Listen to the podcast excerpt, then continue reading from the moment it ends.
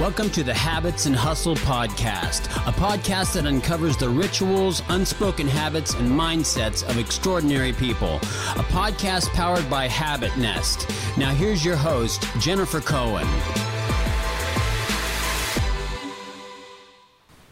So, welcome to another edition of Habits and Hustle. And today we have a very special guest uh, who is here from South Carolina. His name is, I, I always pronounce this wrong and I know I'm going to do it again, but Dr.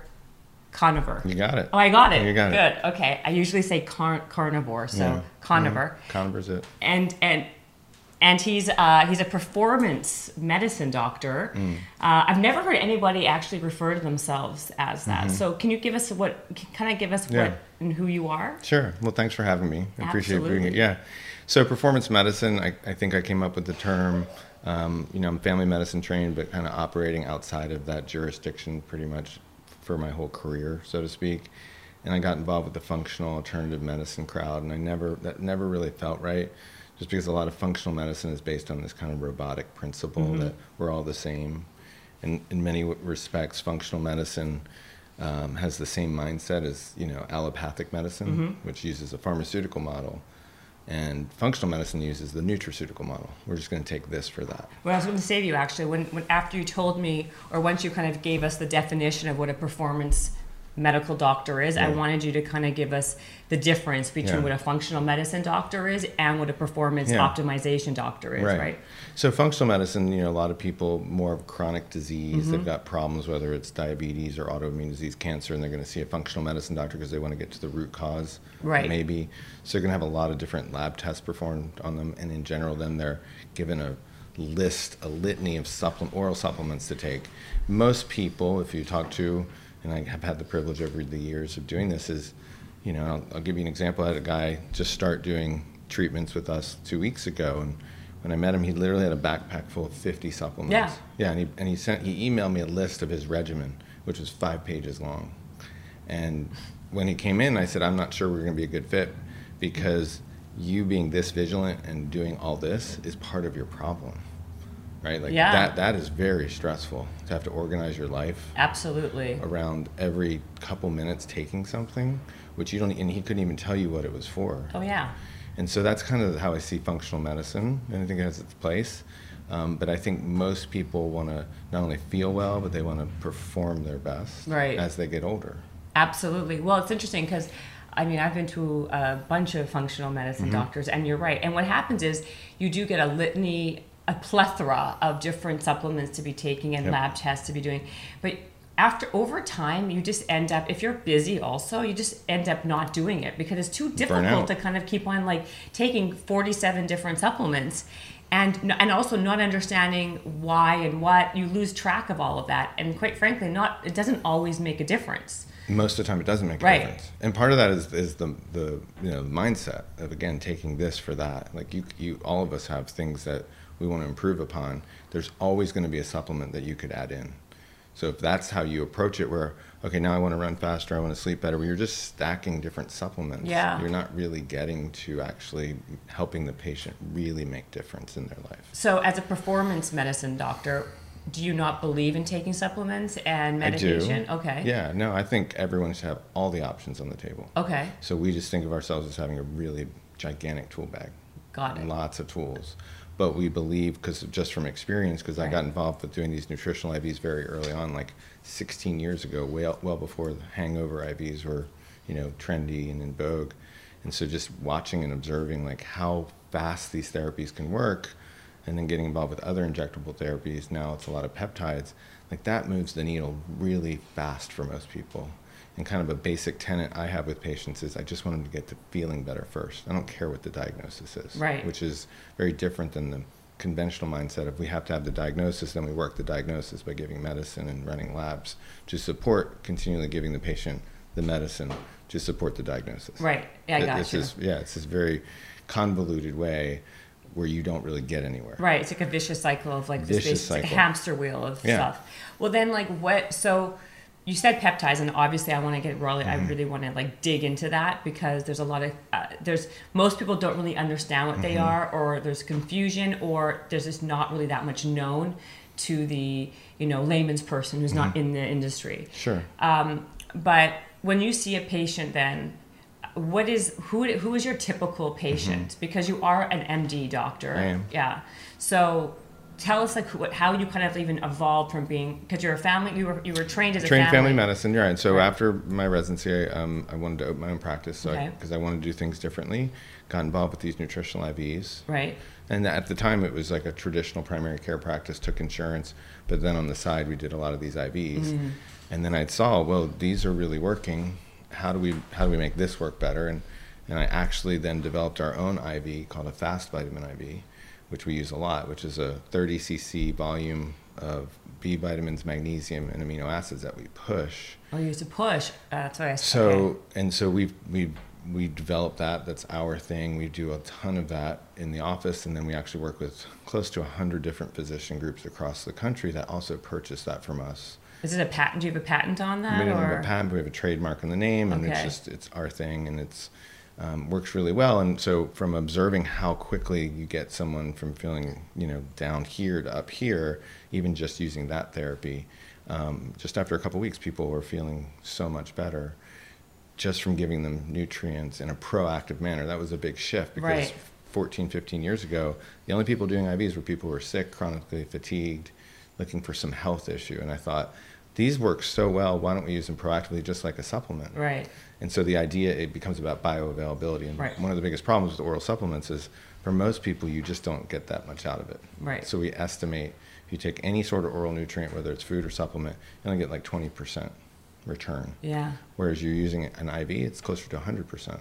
It's a big difference. So the the the argument that I've heard over these IVs, because um, I'm I am very familiar with Mm-hmm. IVs. I think by now people have heard about them. Now the the just to play devil's advocate, people Yeah. would say that you know what it doesn't like you were just mentioning. d- Well, you were saying earlier that doesn't all get absorbed because a lot of people say you know what it's a waste of time and money because Mm-hmm. when you have these big bags of fluid, you're going to pee out most of it. So is that when you were talking about the thing that you do, which Yep. is called what is it called again? Fast vitamin IV. Yeah, fast vitamin. Do you kind of eliminate the Yeah, we flip the script. So Yeah. most people are using these slow drip IVs where they put in a lot of fluid. You dilute the nutrients to very small. Right. It drips in, takes an hour to two hours, and people don't feel it. They don't notice it. Ours literally takes less than a minute. So the advantage there not only is um, it's quick, right? So when you get it, but then because it's fast, you can do it regularly, right? And so when you're doing it regularly, and that's what, what happened with us, with our patients, are doing it every single week. We work with professional athletes, you know, high octane type people. They're doing it multiple times a week, right? Yeah. Because it's so easy. It's literally a minute of your time. and can they do? Can you do it yourself? You, no, no. You can't, No, right? no. Because it's still it's still a It's needle. still IV. We're still putting a needle in the vein, and then we're just pushing it. And we've tested it. I mean, we've never, ever, ever had an adverse reaction.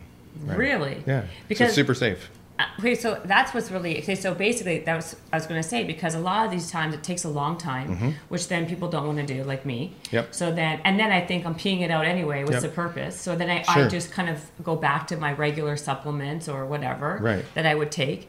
So with this, it just takes like a minute, basically. Literally a minute.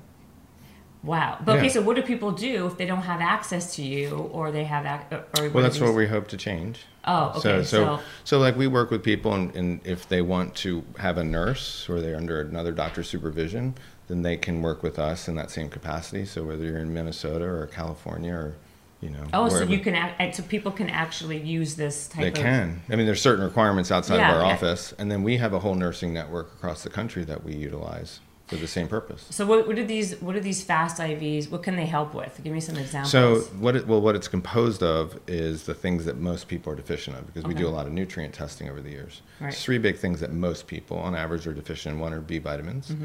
Magnesium, an important mineral, and then amino acids. right. So that's low hanging fruit, in my opinion. Right. So that's what a fast vitamin IV is. Low hanging fruit is just we're restocking those things people need most. And so it usually takes a couple weeks, but most of the time that light turns on after a couple weeks if you do it consistently. Colors look brighter, you have more energy, you sleep better, your mood's better. Because if you, you know, my lens of the world is very biochemical. Like that's how I see things. Yeah. If we get things optimized, balanced, then literally that's how we're making change within our system to help people feel better. So this is how basically. So you started as like a regular family physician, Mm-hmm. and you kind of then started doing a little bit of this stuff on this on like the side. Not really on the of- side. I mean, it was just at of- the same time, and then watching that grow, and then having success. and effect, it being effective. super effective and so then i stopped taking insurance because i wanted to go a different route because Yeah. to me family medicine why i chose that was building relationships with people Right. and in the, that primary care insurance-based model i could spend five to seven minutes with the patient i can't be valuable i'm not feeling like i'm contributing they certainly can't feel like i'm contributing because Right. how do you do that in five minutes so I, I scrapped that model, went to a direct pay model, like a concierge where people pay, but they value that time. So Right. you get to know people. And then when you're invested in that with each other, then you actually can really make change, right? Because it, it's more of like a proactive gym model. Yeah. People are going to pay to work on themselves, which is a totally different mindset than the conventional medicine model, which is I'm going to just use my copay to come see you for some ailment yeah, I have. Absolutely. Mm-hmm. Well, okay, I have a bunch of questions here for you because, uh, and I love that we were saying this before we started this podcast that it's kind of what I say in my in my Jewish world, beshert, that I actually called you. Are you Jewish? Mm-hmm. I am. Okay, well, because like you know, I, people. have- One, you know, people have told me about you here, and I didn't realize that you have so many clients all over LA and everywhere Mm-hmm. else around the world, and you're you're like the go-to person for a lot of these longevity or biohacker type Yep. of people. Yeah. Um, so I figured, you know, I wanted to like I wanted to get my information from a great source. Sure. And um, that's how we kind of like and and just by coincidence, you're going to be in LA five days or six days later. Um, so I figured I want to take this opportunity and, and ask you a bunch of questions. Awesome. Um, okay, so let's go right into peptides because Okay. You- you said you already touched upon it a little bit, and it's um, in my space, in the wellness uh, health space. People are already dabbling in it, but on a on a more macro level, people don't even know what it is, Sure. right? Can we talk about what a peptide is? Mm-hmm. What is it used for? Um, and just kind of like go from there. Yeah. So peptides, in the very simplest form, are chains of amino acids. Amino acids people are familiar with. Um, if you work out and you take these, you know, workout powders, protein powders have a lot of amino acids. They're kind of the building blocks of life. Right. They contribute to building solid structures, tendons, ligaments, bones, neurotransmitters in the brain, the nervous system. And so, what a peptide is, is just these different amino acids that are put together in novel combinations. So, on the technical side, it's called a peptide if it's less than 40 amino acids mm-hmm. together, and then it's called a protein if it's greater than 40 amino acids. So, these are all naturally occurring things. The, they're synthesized in the lab, and then they're used, the vast majority of them are injected subcutaneously to exert their effect. And they grew up in the CrossFit world, actually. This is where we see them several years ago, where CrossFitters, mm. particularly competitive CrossFitters, were looking for an edge. And peptides have become like the modern day anabolic steroids. Right. But they're different in large part because they're so safe. Like we rarely see any negative side effects. I mean, it happens, but it's super rare. So that's so. How does it have the same effect of a, of a steroid, but yet be completely safe? Yeah, I mean, know. it's not having the same effect. So, so anabolic Right. steroids are, are hormonally based, right? Right. Like they're testosterone analogs. So they're like testosterone, but in many ways stronger, right? And so mm-hmm. testosterone is a foundational hormone for men and women, but testosterone even has its problems. That you know, you can get estrogen build up, you can build up your hemoglobin, you can get fluid retention, can affect your liver. Um, what we think works so well with peptides is because they're small molecules, super small. And because they're so small, they can bind receptors on cells, and that's it. So it's very specific. So in the case of the CrossFitters, what the first kind of grouping of peptides that become popular, which most people will touch them 1st is the growth hormone releasing peptides. okay. These are group things named like ipamorelin, GHRP6, GHRP2. The first one was sermorelin. Right. It's kind of weak. We don't use it, but we used Why? to. How come? What well, it just to it? it just doesn't work as well. So it's just like a first generation. Okay. Now we're at like third and fourth generation different peptides. So okay. So then, what's the what's the newest generation of the H of the human growth hormone? Um, well, there again, testosterone's you know one that's probably getting utilized more because of its fat burning properties, and so many people want to be more lean, burn fat. Right. Um, and that's a kind of a unique one we can talk about. Um, but what that so we used to use a lot of growth hormone with patients, and growth hormone is a very anabolic hormone, meaning healing, rejuvenating, mending to tissue. And if you're a professional athlete, like you're a pitcher and you injure your elbow, you want to be back in two weeks, not two months. Well, Right. growth hormone is amazing for you in that regard Yeah. because you'll get back really quickly. You'll heal, heal your tissue. Problem with growth hormone, several problems. One, very cost prohibitive, very expensive. Two, when people use growth hormone, they tend to think if a little is good, a lot is better, mm-hmm. and that's not the case. And so people can get some, you know, manipulate that hormonal dynamics. Um, with, and, and you can, with growth hormone, then start suppressing your own growth hormone output. Peptides, the growth hormone releasing peptides, when you take one of those, you're just telling your pituitary, which releases growth hormone, to put out more growth hormone. So you can only put out what you can make. So you can never manipulate that access, which is awesome. Yeah, so very safe. And then not only can you then help direct the output of growth hormone, you can help direct the timing of growth hormonal output. And again, because we do a lot of testing Yeah. um, of patients, as people get older, it's one of those hormones that declines. We call it the anti-aging hormone because it affects so many things relating to being durable, your skin, your sleep, you know, kind of how you think physically, how well you recover from exercise.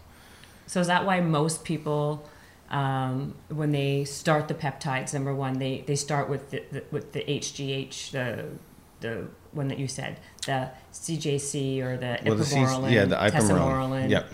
Okay, so and that's isn't that like the so it's like kind of like the safe and um, legal version because the other ones are illegal, aren't they? Technically illegal. For, Mm-hmm. Anabolic steroids? Well, yeah, but I'm It's a- saying with it's a- athletes, if they if, if an athlete would take a peptide, would uh-huh. they be considered Professional athlete? a professional athlete? Yeah, most of the peptides are banned. They're on the WADA ban list, on USADA, Okay. World Anti-Doping Agency, United States Anti-Doping Peptides Agency. are. Most peptides are banned. But why? If it's a natural, su- if it's an amino acid and it's a natural producing Well, substance, because those organizations politically want to, you know, hinder what their, you know, they what they their premise is we want to keep the playing field level, which is a false Right. premise because we can go down that pathway. But there's so many things that are performance enhancing, which are not chemicals, right? Yeah. You having a private chef is a performance enhancer.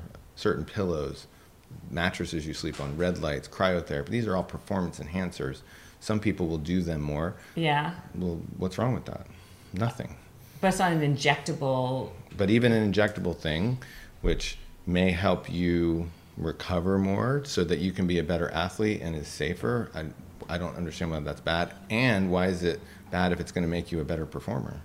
Yeah. Well, I find what I find completely uh, hilarious, not hilarious in a funny way, I guess that's the wrong word, ironic. You know, in Lance Armstrong, for example, there were all lot, so many people were taking things. It's like They still do. Mm-hmm. and they still do secretively, right? They still do. and they still do. I mean, so isn't that really even? Isn't that like? And then he gets caught for what he does, whatever. But if well, you're he never got caught. He was whistleblown. He was so he never had a positive test. And so never. oh, he never had a positive test. To this date, he's never had a positive test. Oh, I thought, I thought, oh my gosh. So he was whistleblown. So then Mm-hmm. technically he could have said, it's not true. Is that what you're saying? Well, that's what you Did you watch maintained. this documentary, by the way? I did, Yeah. yeah. I was in it. Did you see me in it? Maybe. I don't Oh, no? Okay. We watched it, yeah. Yeah. Um, I know that story very well.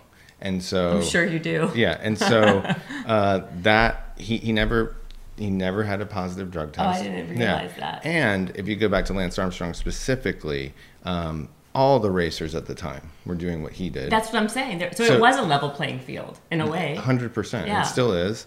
No one was going to be Lance Armstrong. Like he he won the Tour de France seven times in a row after having metastatic testicular cancer, went to his brain, had multiple brain surgeries. Like that's a very special human. Uh, and beyond, to try right and to try to take that away and say you did it because you did doping with HGH testosterone and things to your blood, that's totally inaccurate. Yeah, I, I, I, I agree with you. It's like a very uh, touchy subject with some people because I think people sometimes I think it's like you know people are it's like Schadenfreude. People like do you know what that is when you kind of get pleasure in other people's like misery kind of thing.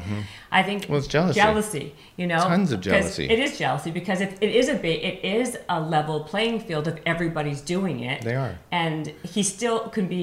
I mean, this is this is a whole long conversation, you know, but Well, I think they should open it up and allow it. right. Because why not give everyone, again, equal access and let's see how people do. and see how people do. Yeah. Right? Because if you look at sports, like in 1998, the most excited people were about Major League Baseball was when Mark McGwire, Sammy Sosa were doing stuff. Yeah. It was like the reemergence Yeah. of baseball.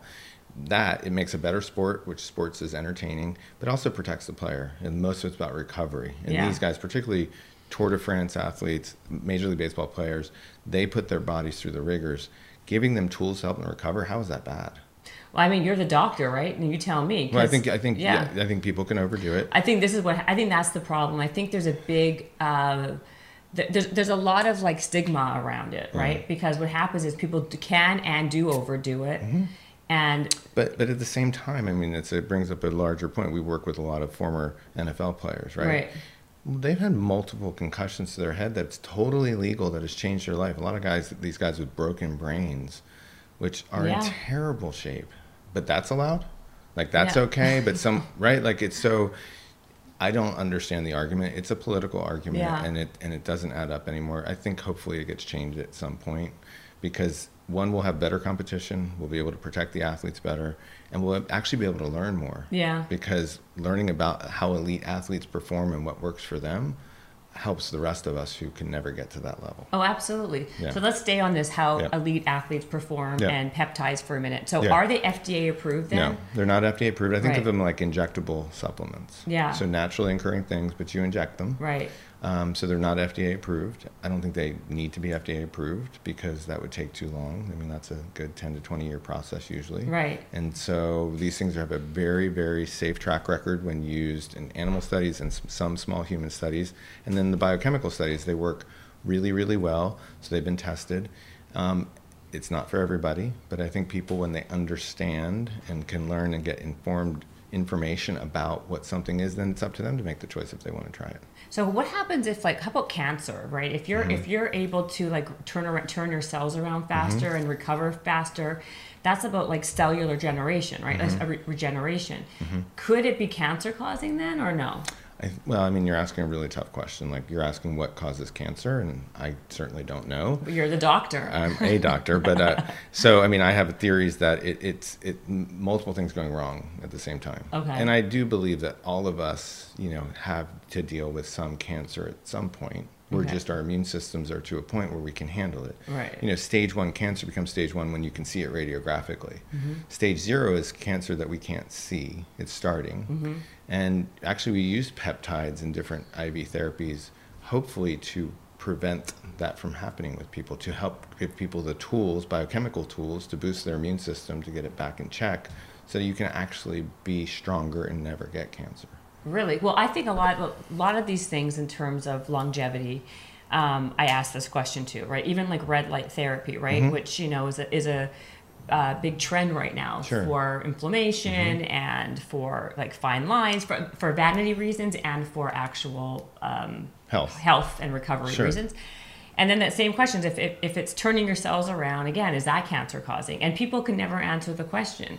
Well, you know? because again, to have to, here's the part of the problem. To answer that question, you'd have to isolate so many variables in certain populations of people to ever get to that place, which is going to be impossible, right? Like you'd Right. have to give everyone the same diet, supplements, sleep the same hours, think the same thoughts, exercise the same way, Right. Control for genetics. That's impossible. There's too many variables for Well, that's why person. people should know that any human study you have to be very skeptical of because we can never control for all the variables. Yeah. Ever.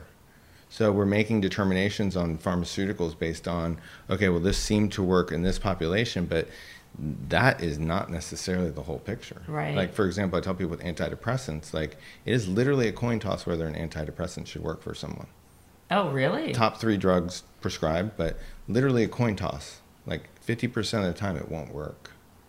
So what happens then? Do people Well, stay? They stay on no, them. people have side effects. People have a lot of side effects from being on antidepressants. no, I'm saying, what are? Tell us what that. What that would. How would they know? A lot of people just get put on these things for. well, and so if you look you at what know, is the infinity. origin of being of having depressed mood, most of it has nothing to do with taking a, a deficiency of Prozac per se. No, I know, but it's like a. It's, it's a. And I'm not on this, but like a serotonin uptick. uh, uptick. So serotonin is one of the players, Right. but so are so many hormones, so many, you know, right? Oh, so many nutrients, right? So you could you could dial it back to, you know, for example, what I tell people, um, since the 1990s, the rates of anxiety and depression in this country have tripled. Yeah.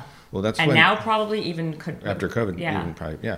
Well, the 1990s when we saw this low-fat dieting start. Remember yeah, Snackwells? Of course, Snack, Well, yeah, right, Snackwells. right, yeah. So our brain is 70, 80 percent fat. Yeah. The vast majority of people don't eat enough healthy fat. So all we got to do is make that change, but we won't because medicine doesn't approve that what you eat. They don't The think nutrition that. portion of yeah, it's. I mean, you can.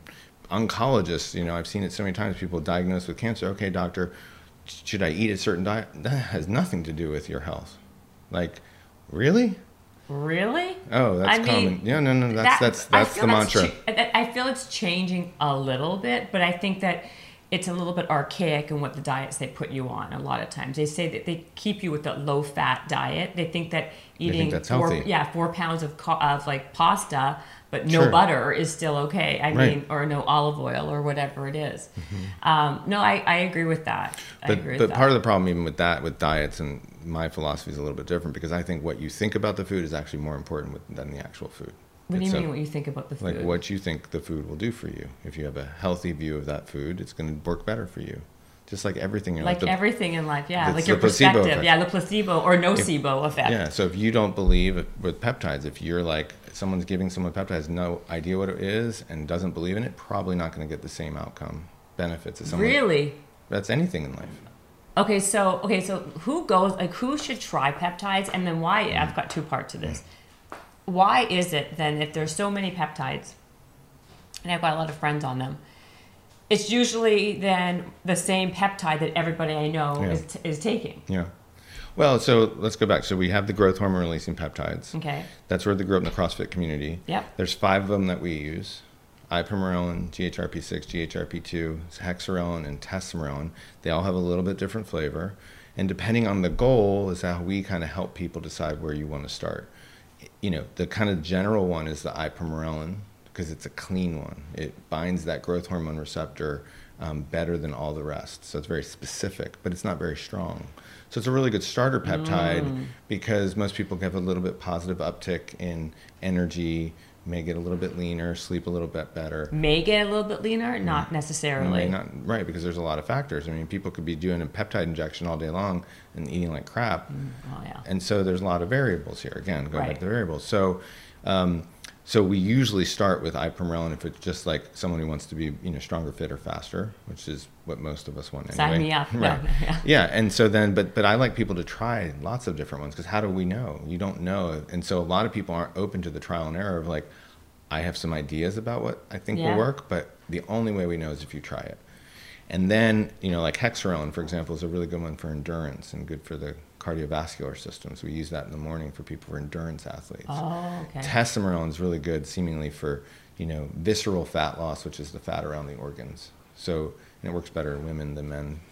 But for some reason. visceral fat, I mean, uh, fat around the organs. Don't you have to be kind? Of, you have to be somewhat overweight. You can just have some extra, like, you know, pounds on you, but not have any visceral fat. Mm-hmm. No, everyone's right? got some. No, but like, fat. I mean, not visceral fat. Sorry. Um, Subcutaneous. Yeah, sub. Yeah. Well, but it's still it's still um, it's not going to just work on the visceral fat. Okay. But it's gonna but that's a helpful thing. So why does that one work for women more than the other ones? Just question. because? I don't know the answer. It's just an observation. So when someone comes in to see, like, Mm-hmm. what age bracket are, are going on this? You see young, young people on this? Young or- people, you have people in their twenties who are again fitness probably, and Mm-hmm. then people in their sixties who are you know having to deal with more stress in their life, and they they may be more into working out and want to lose some weight, or they may, who knows? They'll go into. They'll go on. uh, I, what's it called? Ipamorelin? Yeah. Yeah, for sure. Sixty year olds. Seventy year olds, eighty year olds, ninety year olds. Or even 90 year old patient taking Sure. peptides? Okay. Yeah. Wow. Very, very safe. Again, across the board, most peptides are super, super safe. We don't see reactions. But they have to inject themselves, right? or have someone do it to them. okay. And we use a very small insulin needle, very easy. You can inject it once or two times, and people have no problem with it. And no problem. No problem. So that's one of the main. That's the big one. That's the big group, the growth hormone releasing peptides. Then we have these anti-inflammatory peptides like BPC 157. Yeah. BPC is body protection compound. It's anti-inflammatory, good for the gut lining, but also good for protecting the, the ligaments and tendons.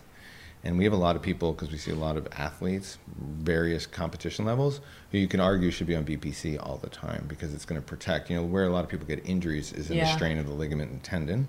That's what BPC is protective of. Can you combine? Can someone be on um, ipamorelin and BPC? Yeah, so that's how we approach it is because we've been doing this a while. Just like people stack supplements, we stack peptides, and Right. we put you know again from my observations of what works, and so we use three, four, seven, nine peptides at a time, because that's where you really see some magic happen. Now, the, what we do is differently. We pre-fill syringes. We came up with a way to pre-fill syringes, and that's how we present them to our clients. Yeah, that's what someone. That's what I. Right. You're saying to me, I- and I, that's what I was surprised about. Most Yeah. people don't do that. No, they don't do it because Yeah. they don't really understand peptides. They don't have enough experience, and so they start. Oh, do you use this one or use this two? Well, the trouble is if you're using three, five, seven peptides a day, you're gonna get very tired of drawing out three, five, seven, Yeah. and then giving yourself that many shots. Well, it's going back to the whole functional medicine uh, supplement situation or pill Mm-hmm. thing. Taking too much of it. Now you're not, now you're just kind of taking a bazillion needles instead of a bazillion,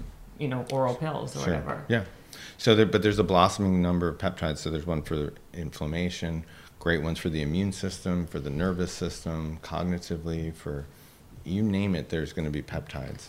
And you're saying though, it, it really mostly it will work if you think it works. The placebo effect. I mean, you're going to get things to work even if you don't think it'll work, right? But it's going to work better if you're mentally on board to making the choice for something to work for you. so then why? There's no side effects at all. Very, very little. Some people, so some of the growth hormone releasing peptides, people get a little tingly and they'll get flushed about five minutes after the injection, five to 10 minutes. Transient goes away. Um, testosterone can cause a little bit of a welt under the skin. There's it seems to be a little local irritation, goes away. Other than that, no. I mean, literally, Because no. I mean, I I know that people get. I've heard people get bloated on it. People get. Uh, Sure. You know, they feel like they're retaining a lot of water. No, I mean, for some- women. Yeah, and there's and there's some that will do that. And if you're especially with the growth hormone releasing peptides, for example, GHRP6, which is the strongest, um, yeah, that can cause some bloating and fluid retention, fluid shifts. It's almost like growth hormone. So then, what happens? Does it go away? Do you It go usually goes off? away that, as you use it. Yeah, you get that transition for sure. That people can hang in there. So then, how? So when do someone? When does someone start going with the hor? So this doesn't disrupt the hormones then, or This should not disrupt hormones. so? Because I was going to say, because what's when does somebody go on a hormone like a testosterone or go on a peptide? When? Mm-hmm. That's a when- good question. The way I approach that depends on what the patient wants to do, right? Like, so we'll have patients who will do lab work and we'll say, here's, we check all your hormones, here's where you are, here's where you could be, Mm-hmm. here's how you get there. And sometimes we'll use peptides and say, particularly the best example is men, Mm-hmm. because they're way more straightforward. For them, a lot of times it's just testosterone replacement. And then helping with the fitness and the recovery, you can add that peptide for the growth hormone stuff. And they're like parallel treatments, right? So, Yeah. so they don't really cross over and they're not going to affect each other, but they synergistically work together. More from our guests, but first, a few words from our sponsor. Whenever I talk to people about why they don't go to therapy, they always say it's too expensive. But let's have some real talk. How much do you spend on your daily coffees or another sweatsuit that you don't really need?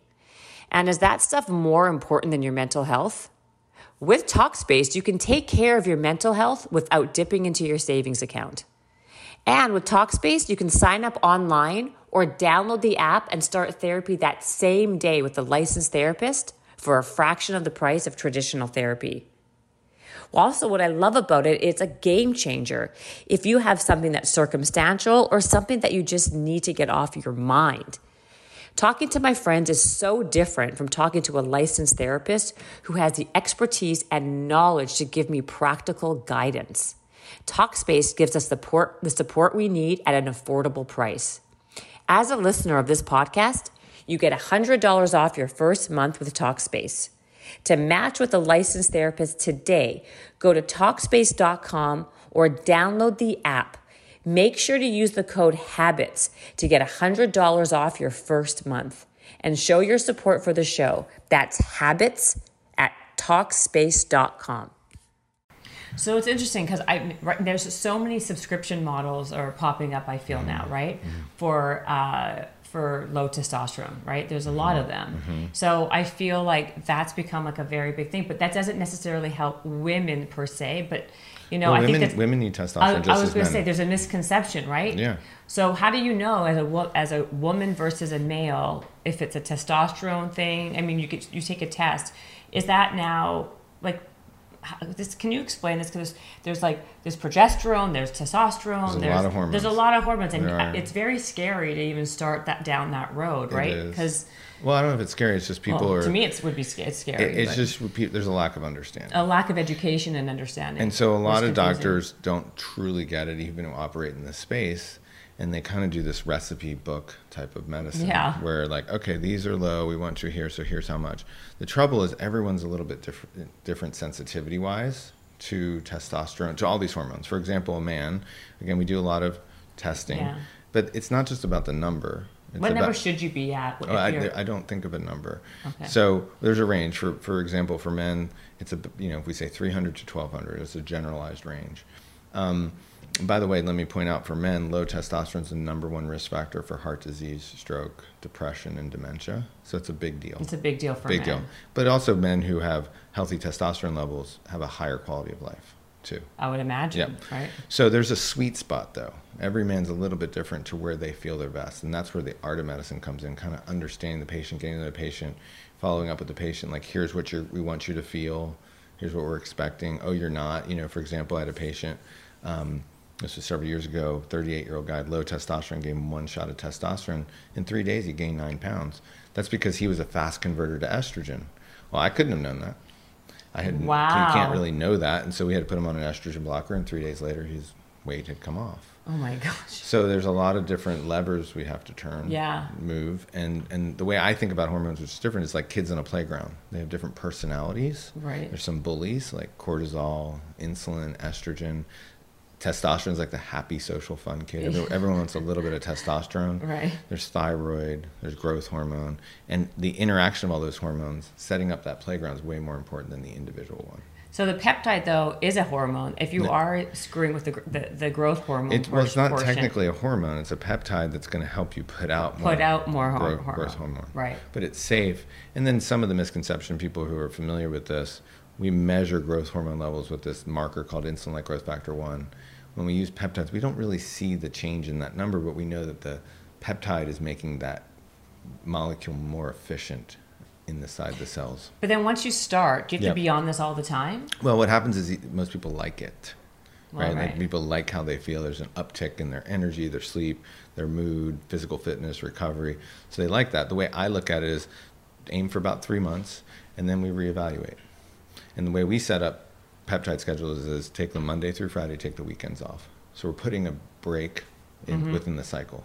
So we don't oversaturate the receptors. We can let things come off and then bring them back. Do you notice it's becoming more popular, or you still think there's people who? There's, I don't even think we've scratched the surface. Right. Oh Yeah. yeah, exactly. Like, well, I guess it- getting started. no one really seems to understand, and so Mm-hmm. here a lot of times people aren't even getting access because of the FDA non-approval thing. Mm-hmm. People who can get some people can't even get access to them. Why is that? Well, there, there's peptide selling websites where oh. people can order themselves. Oh. But that's kind of aren't those like black market, not black No. market, gray market? Or no, what- not necessarily. It just, I think it's given a bad name because there's other peptide pharmacies who say, oh, Yeah. you shouldn't do that. It has to be an individualized, individualized prescription. There's some politics there, like anything. like anything, yeah. But if you get down to it, peptides are super, super, super safe. So if someone's looking to optimize their health performance in a variety of arenas, peptides are an amazing choice. Are you on a peptide? Uh, I'm on a couple peptides. I had this um, health issue. I wear this bracelet. I'm on a blood thinner because I developed these blood clots um, to my liver veins a couple months ago. Fluky thing. Like Oh, wow. Crazy stories in the hospital a couple times. But I'm on a couple different peptides, um, three of them, to help my blood be thin, help my blood vessels, things like that. I used to try. I've tried all the peptides, but now I have to be more selective because the blood thinning medicine I'm on is. Oh, really? Did you try this? Did you, were you on the uh, sure, ipamorelin? yeah. Did you? And when did you see a difference in yourself? I liked it. Yeah, I felt good. I had more energy. Um, I, I thought it was good. The GHRP6, I didn't like that. I felt bloated on that. I, that's the one that causes severe hunger. So you do an injection Oh within God, 10 who minutes. wants? I, Yeah. I don't need that. That's for sure. Yeah. Who needs to be hungrier? I'm starving. I would like to have like a suppressant. Do you have a Do you have a peptide for suppressing the appetite I don't think there's and getting pep- lean at the same time? I don't know if there's a peptide that makes you have a suppressed appetite. Well, I mean, Yeah. then I don't. I mean, did they do they do they usually make you hungrier? No, it's just this one. That just that particular. And that's a good one if you're looking to bulk up, get strong. Like, so we people who are looking to put on muscle mass, it's an amazing one because then you're eating protein and you'll get big and strong quickly. Which one's your friend on? The one over He- there. he's on everything. What are you on? The, he came He's with a really like you know uh, healthy looking friend who looks He's probably fit. on- yeah, he's what probably on- on? I'm on everything. On everything. Which well, what what peptide are you on? Um, right now, I'm taking a recovery. I have a shoulder injury. BPC. What? So it's uh, B, uh, BPC 157, TB 500, and GHKC UCOP. Oh my gosh. Okay. Yeah, there's cosmetic peptides. You mentioned the GHK copper. Yeah. What's that? Um, so that's been that grew up in the wound healing world, and but it, we use it when we use doing aesthetic procedures. So lasers, even Botox fillers, you can add GHK copper. If you use PRP in the scalp, you add GHK copper systemically, you're going to get a better result. What is it called? GHK-Cu. And what does that do? It has to In do with copper exchange. It has to do with copper exchange, which has to do with wound healing. So it accelerates wound healing. Oh. So on the skin, you're Okay. and and then on the cells, same thing. Like you're getting a more efficient recovery process of the damage or the injury. Oh wow. Yeah. Okay. That's a really good one. That's a good one. Mhm. There's a that's a longevity one as well. It's There's very pro- confusing. I swear. It I, it's, I know. It's like how do people? I mean, like that's alphabet why. soup. It is. Yeah. That's why. That's why I think it's super important to have someone who's knowledgeable because it's very is confusing. confusing. And then like, it, then all. That's why these things are. When it's too confusing, I get overwhelmed. For sure. I like it simple. Well, that's how we do it. We just break it down by lifestyle. So if people want a fat loss, we use a fat loss peptide, right? If you're looking to sleep, if you're looking, if you had a, Right. we work with a lot of um, special forces guys and vets who need help, you know, kind of repairing their brain, professional athletes. We have one for that. We have one for longevity, one for skin. Yeah. Yeah, that's how we break it down. That's why a lot of people I feel break it down that way, and it's still confusing. If you ask questions, because you go down a rabbit hole and like Mm-hmm. You can. On our And- website, we do a pretty good job of explaining each peptide, kind of how they're used, historically how they're used, how best to use it. What what you were saying earlier about how people are getting put on um, antidepressants and stuff like Yeah. that, and um, most people, fifty percent of the people shouldn't even be on an antidepressant for Mm-hmm. all, lots of different reasons. Are there peptides that could help with anxiety, For sure. antidepressant, Yeah, like so like there's two, things? Yeah. two of them we use a lot. One is called Semax. These, these two were developed in Russia. Semax, S-E-M-A-X, Uh-huh. was developed in Russia. They give it to people after having a stroke or traumatic brain injury. What that does is it increases what's called the BDNF levels in the brain, which is like the juice that the neurons live in. So it's a very powerful one to help people after an injury or if they're feeling Oh. depressed or can't focus, or we want to use a substitute for things like Adderall. It's a great one. Then we combine that with Selank, its chemical cousin, S E L A N K, Mm-hmm. which taps into the GABA system in our nervous system, which is the inhibitory neurotransmitter, the calming one. And that helps people relax, helps with anxiety, things like that. Well, I think that's what my. I think you put my friend on one of those. Mm-hmm. can't, yeah, uh, the cog for the brain. Um, Yep. So then let's just you. We're talking about the brain, and I know you're huge into NAD. Yes. Um, and you say you've been doing NAD way before it was even For sure. popular. Yes. Um, let's tell people because I, I I talk about NAD sometimes, but if they ever listen, but uh, what can you tell us what NAD is, Yep. why it's important, and Sure. why you're a big believer in it? Yeah. So NAD is a B3 vitamin derivative. Uh-huh. So chemical cousin of niacin was studied all the way back in like the 1930s, found to be helpful for two big things at the time. One was schizophrenia, the other was addiction. Right. Largely ignored by conventional medicine, resurfaced in the 90s where people traveled to Mexico for intravenous NAD for addiction. In 2005, a gentleman from the States had a pain medicine addiction, traveled to Mexico, got the therapy, changed his life. At the time, there was only one injectable NAD in the world, um, made by a South African company. So he purchased the distribution rights, which he still owns, and set up a clinic in Atlanta called ExecuCare, where all they did was addiction. I got to know him, and then I don't remember the timing, but we're talking probably six to seven years ago, he got in touch with me and said, Hey, I need some help because he's not a doctor. I was big in the IV world, and he needs some help kind of getting information, questions answered for people because people were starting to do more NAD. A lot of people still use it for addiction. We use it a little bit for addiction, uh, but we kind of reshaped those those first original protocols, which were very rigorous, and most people are familiar with. They read on the online about NAD causing, you know, extreme stomach cramping, taking six to eight hours. We re-engineered those protocols so most people can get through it in one and a half to two hours at most. So if you're not an addict, what else? Yeah. What, what else are the benefits of NAD? And doesn't your body produce it naturally? So we get NAD from two dietary sources, tryptophan and niacin, mm-hmm. and then we do a lot of recycling of NAD. And so NAD is used by our mitochondria, the kind of the battery of each cell. Yeah. And so what, one misconception is that we have one mitochondria per cell. We have thousands upon thousands per every cell. And so it's a lot of mitochondria. Mm-hmm. And so we need a lot of NAD. And so we need NAD to make ATP energy. It's the rate limiting substrate. So you want to do anything in your life, think a thought, move a finger, whatever, you need energy. And we know that as we get older, we do we're much less efficient at recycling NAD, so we make less energy. So then we age, get cancer, have diabetes, neurodegenerative disease. All these things are linked back to the mitochondria. The mitochondria are kind of the hotbed of research in terms of cancer prevention, prevention of aging, prevention of diabetes, treating all of these conditions go back to the mitochondria.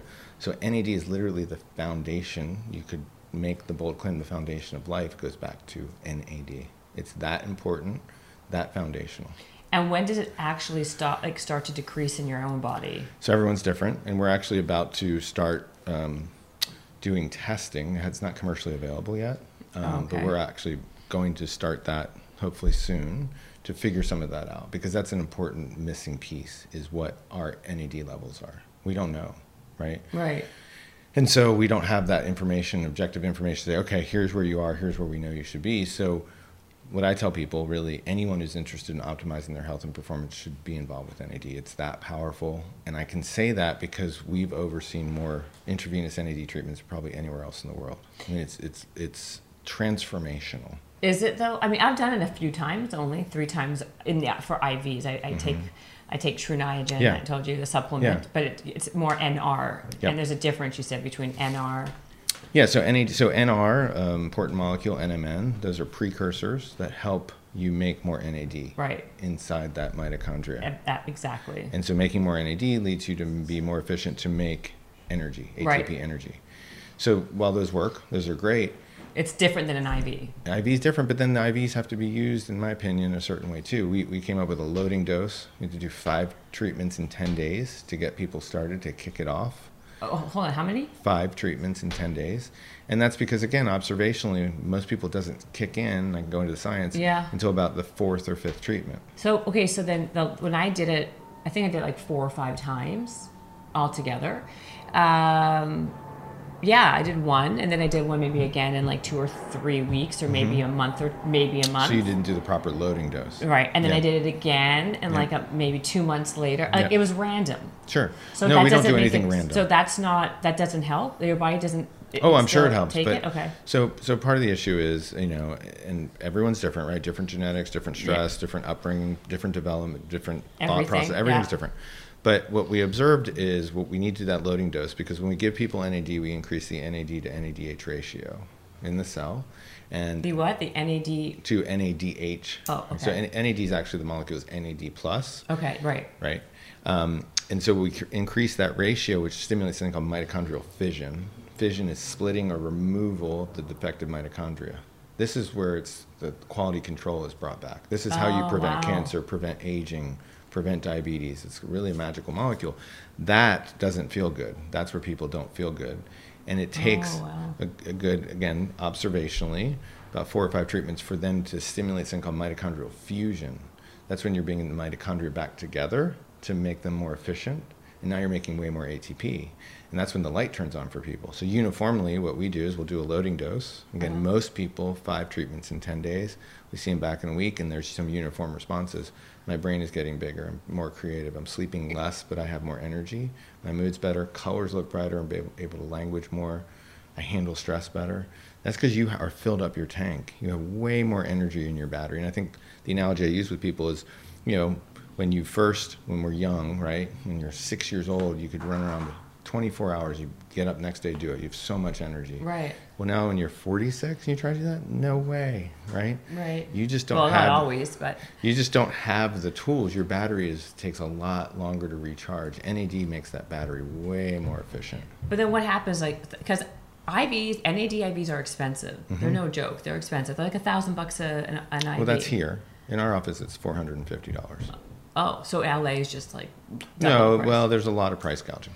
Yeah, I mean, so they're only so they're only that's still so for the for let's just say this for the for the um, average Joe who doesn't Yep. have access, Yep. right? Or not even average. I mean, anybody. I Mhm. mean, that's an expensive.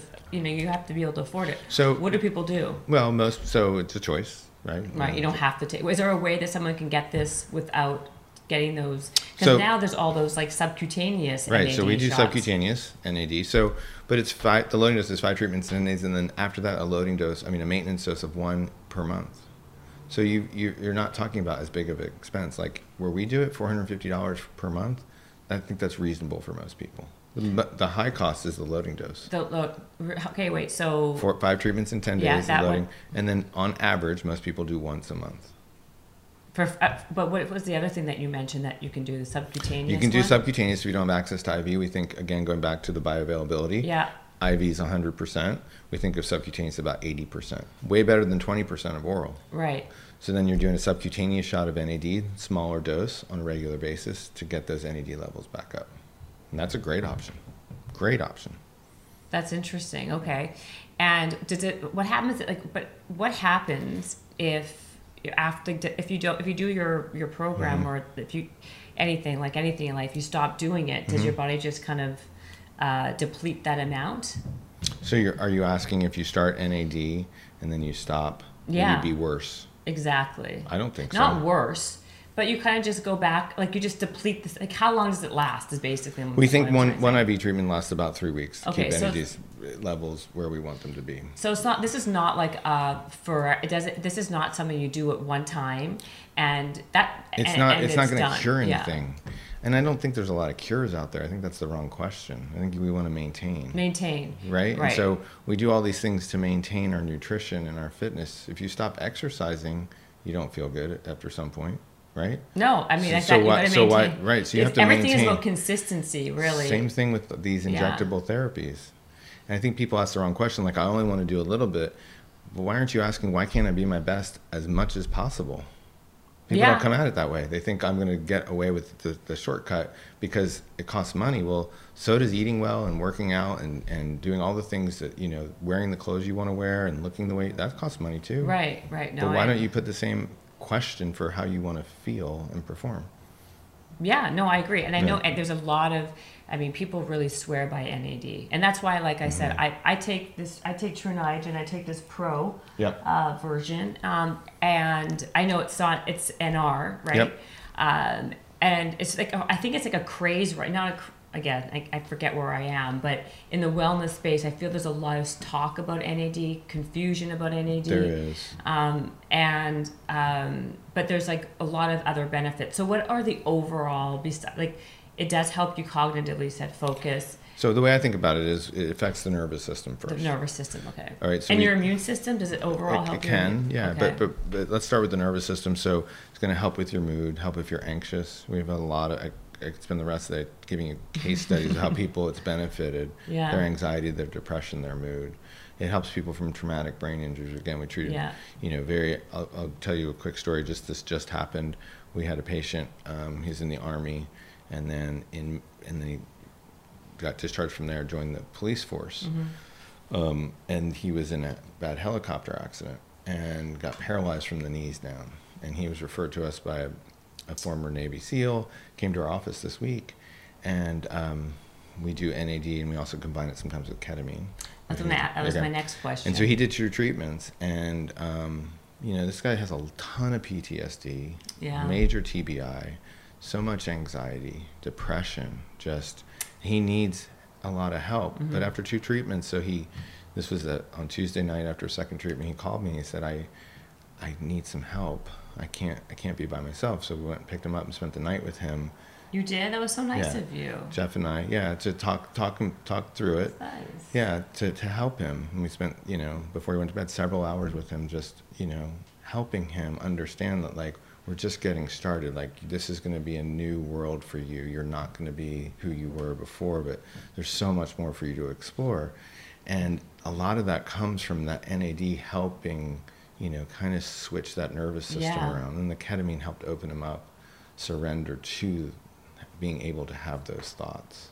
So talk about ketamine Mm. then. There's a lot of talk about that helping with anxiety and depression, and I, Yeah. again another another one that Yeah, and so what we found is, again, because we've been doing this a while, combination of NAD, peptides, and ketamine for someone who wants to think their best and have the best outlook and to help their nervous system respond and uh, operate in the highest level. That, that combination, that trifecta, there's nothing quite like it.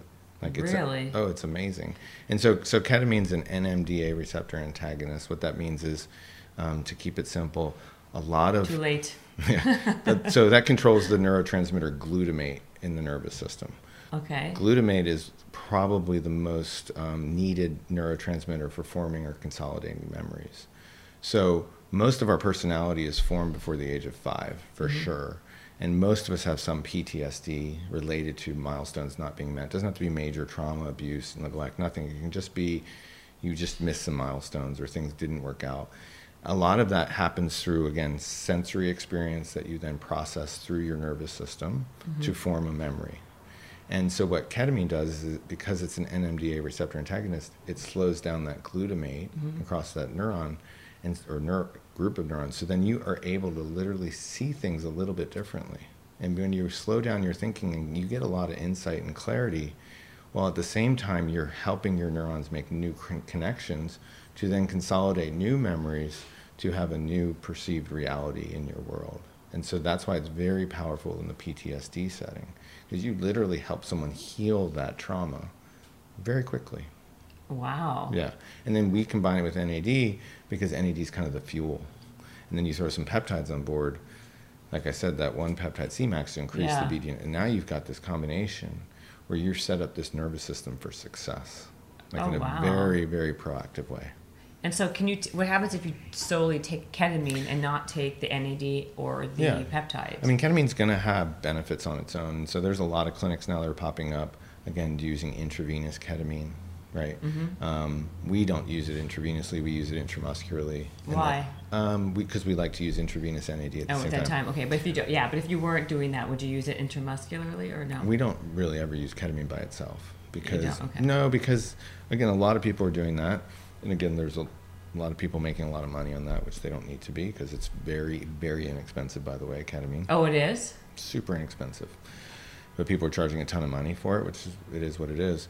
But um, what we do is we'll combine ketamine with NAD and see how people do, and then we created a nasal spray which has ketamine and oxytocin in it that people can do at home. Oxytocin's the social Yeah, bonding love yeah. hormone. It kind of provides a safe A landing. nasal spray with ketamine Yes. and oxytocin. Yes. And Do you have any here? Could I try it? we can get yeah, we can figure that out. But um, it's been life changing for so many. I mean, I talk to people every week who said this has been life changing. Again, going back to this premise of like, I don't want to just put band aids on things for people. I don't want people just to, oh, you take this medicine and we make a little progress. Like we want to transform people's lives. Ketamine's one of those tools. Wow. So what would it do for the again? When I, I don't mean the word average like that. I just mean someone who doesn't have maybe post traumatic uh, disorder Mm-hmm. or have like a or, or they haven't had a major trauma that they're aware of. okay? Sure. So well, what can it do for somebody who just wants to be you know like optimal at their best or yeah. healthy? Can well, it help I think you? for sure. Well, I think a lot of us, besides the physical optimization, Yeah. cognitive. That's optim- that's what I'm talking Right. about. I'm not even So- talking physical. I'm talking just clarity of mind, thinking clear thoughts, and then being able to make neuronal connections, understanding the bigger picture in life, finding meaning in all of these things. through a nasal spray. yes. How is that possible? Yeah, but it's because it's the ketamine. it sounds like a snake oil. It does, and there's a lot of people who would say it's such. But we've been doing this for years. And again, I get to talk to people all the time about this. Certainly every week who are telling me it's been transformed their life. How much is this nasal spray? Um, it just depends. So, I mean, probably anywhere from about $150 a month. And what is it? To, so you just spray it in your nose? Yeah, And, and there's like, different ways it to use it. instantaneous? No, it also helps people obviously are in to doing meditation, right? And that's become very popular. Like, Yes. I, I have to. I'm not a good human unless I meditate, right? Like, Right. Well, ketamine will enhance the meditation experience because again, I'm it- not a meditator. My running is my meditation. yeah, movement meditation, yeah. Yeah. So, um, but it'll enhance that meditation experience because again, it slows down the higher processing centers of your brain. Is it like like weed? Different, different. What happens if I smoke weed and then take that spray? You probably have a really good time. Wow. Is it this? Is it kind of similar? Um, no, they have different flavors. What's nice about, I mean, both, right? So obviously, You don't have any on you. Why didn't you Yeah, come well, bearing gifts? so, Gosh. um, so you know, talk to your obviously, wife later, but, yeah, that's you right. know, M- you Training know, you better. That's right. Yeah. Um, marijuana obviously is becoming legalized now, Yeah. and we recognize all of the health benefits. Right, certainly safer than alcohol. Yeah. a lot of good to come from the healing properties. I mean, ketamine is piggybacking on that. So it's again different molecules doing different things, but at the same time, we're helping people to handle, modulate stress in their world in a more you know healthy manner than Okay. just drinking all day. So wait, but if you're taking the ketamine, the, Mm-hmm. that nasal spray, the ketamine with the oxytocin, Yeah. uh, the, that combo. What is that combo like? You must be ha- happy all day. Well, you're Is not going to. is it No, it only it like a- lasts. it only experience only lasts about an hour. It's very Oh calming. God, Can you Most get peop- addicted to it? I'm sure you could. Yeah, I mean, Well, if people it's a great feeling, the oxytocin is, I would imagine, it's not great for drug addicts to be taking this thing. Mm-hmm. Well, it could be actually because we. oh, instead of taking that, you can take that. Well, just we're helping to repair a brain, a brain that's not working well, right? So if we look at what happens with addiction, not Mm-hmm. to go too far down this rabbit hole, but in many ways, addiction is the way I look at it is, in, I think we get it wrong in this country because we treat addiction the opposite. We say the opposite of addiction is sobriety. Yeah. Right? And if you re- if you refocus that, and say the opposite of addiction is actually connection. For most addicts, Mm. they're they become addicted to heroin or cocaine, or whatever, because that became the first hug in their life, right? Mm. And if you all of a sudden take that away and don't replace that with some other purposeful, meaningful thing, why would they ever stop? Right? yeah. They wouldn't.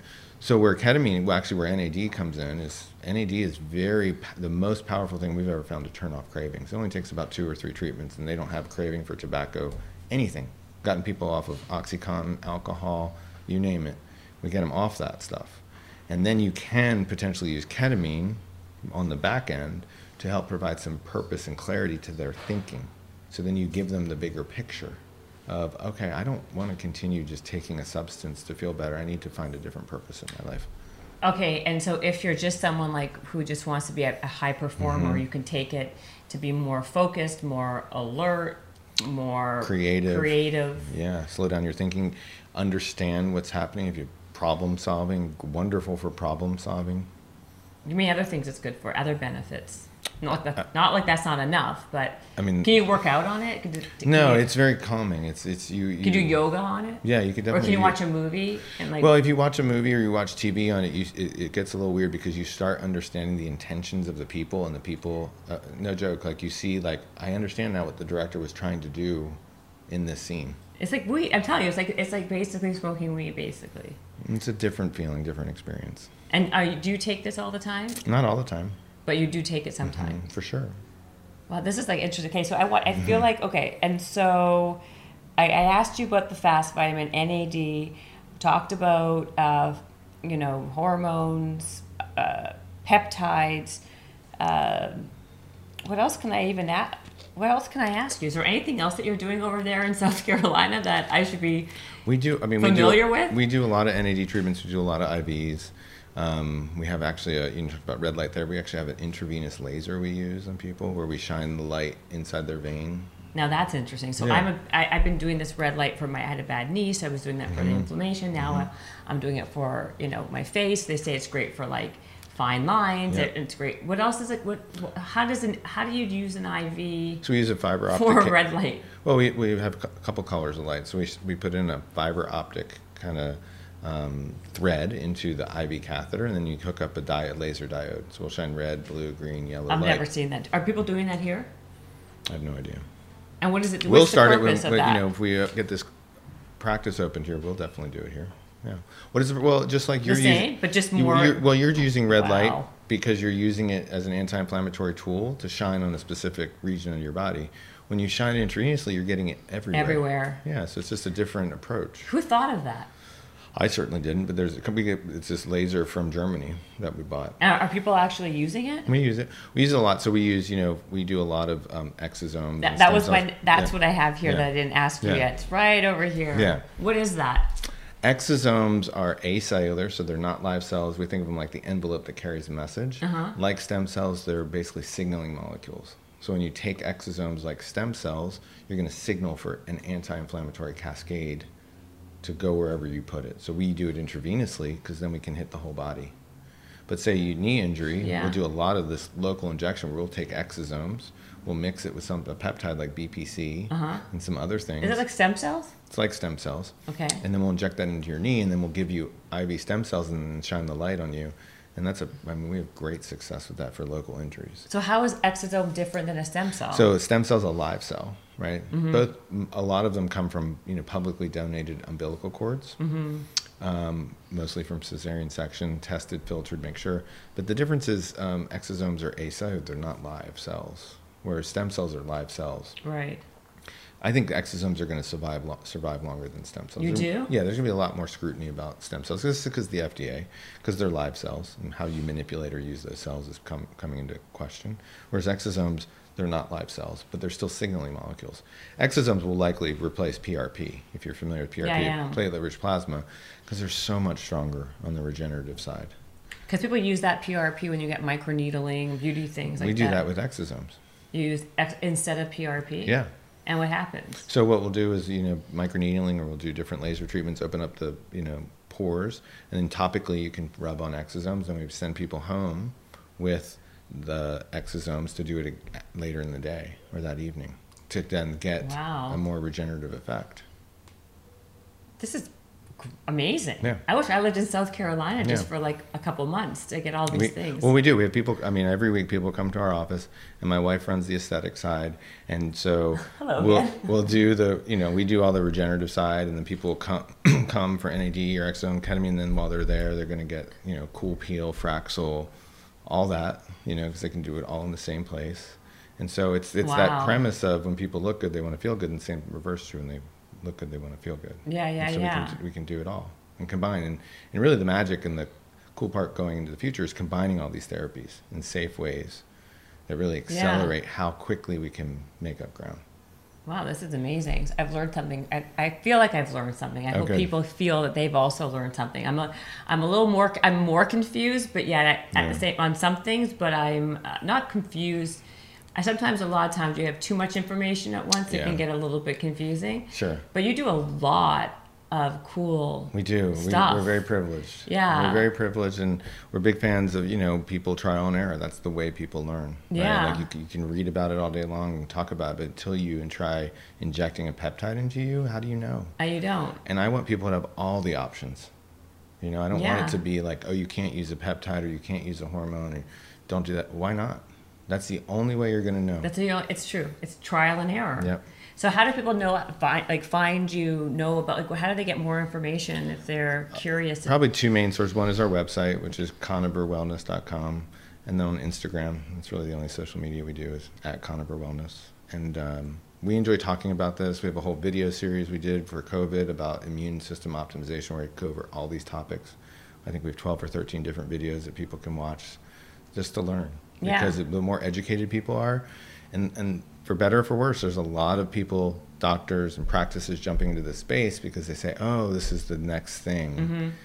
and um, there's not a lot of knowledge that comes from that. And so that's why we do training. We have people, literally Yeah. physicians, come to Charleston every single week and spend a day with us, where we are an open playbook, and we want to collaborate with them to help them help their patients.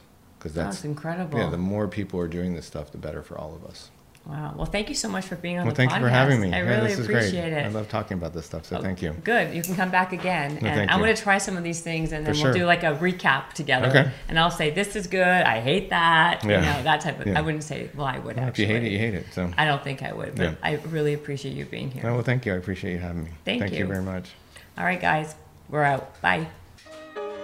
Habits and hustle, time to get it rolling. Stay up on the grind, don't stop, keep it going. Habits and hustle, from nothing into something. All out, hosted by Jennifer Cohen. Visionaries, tune in, you can get to know them. Be inspired, this is your moment. Excuses, we ain't having that. The Habits and Hustle podcast, powered by Habit Nest. This episode is brought to you by the Yap Media Podcast Network. I'm Hala Taha, CEO of the award winning digital media empire, Yap Media, and host of Yap Young and Profiting Podcast, a number one entrepreneurship and self improvement podcast where you can listen, learn, and profit. On Young and Profiting Podcast, I interview the brightest minds in the world and I turn their wisdom into actionable advice that you can use in your daily life. Each week, we dive into a new topic like the art of side hustles, how to level up your influence and persuasion, and goal setting. I interview A list guests on Young and Profiting. I've got the best guests, like the world's number one negotiation expert, Chris Voss, Shark Daymond John, serial entrepreneurs Alex and Leila Hormozi, and even movie stars like Matthew McConaughey. There's absolutely no fluff on my podcast, and that's on purpose. Every episode is jam packed with advice that's going to push your life forward. I do my research, I get straight to the point, and I take things really seriously, which is why I'm known as the podcast princess and how I became one of the top podcasters in the world in less than five years. Young and Profiting Podcast is for all ages. Don't let the name fool you. It's an advanced show. As long as you want to learn and level up, you will be forever young. So join podcast royalty and subscribe to Young and Profiting Podcast, or YAP, like it's often called by my YAP fam, on Apple, Spotify, Castbox, or wherever you listen to your podcasts.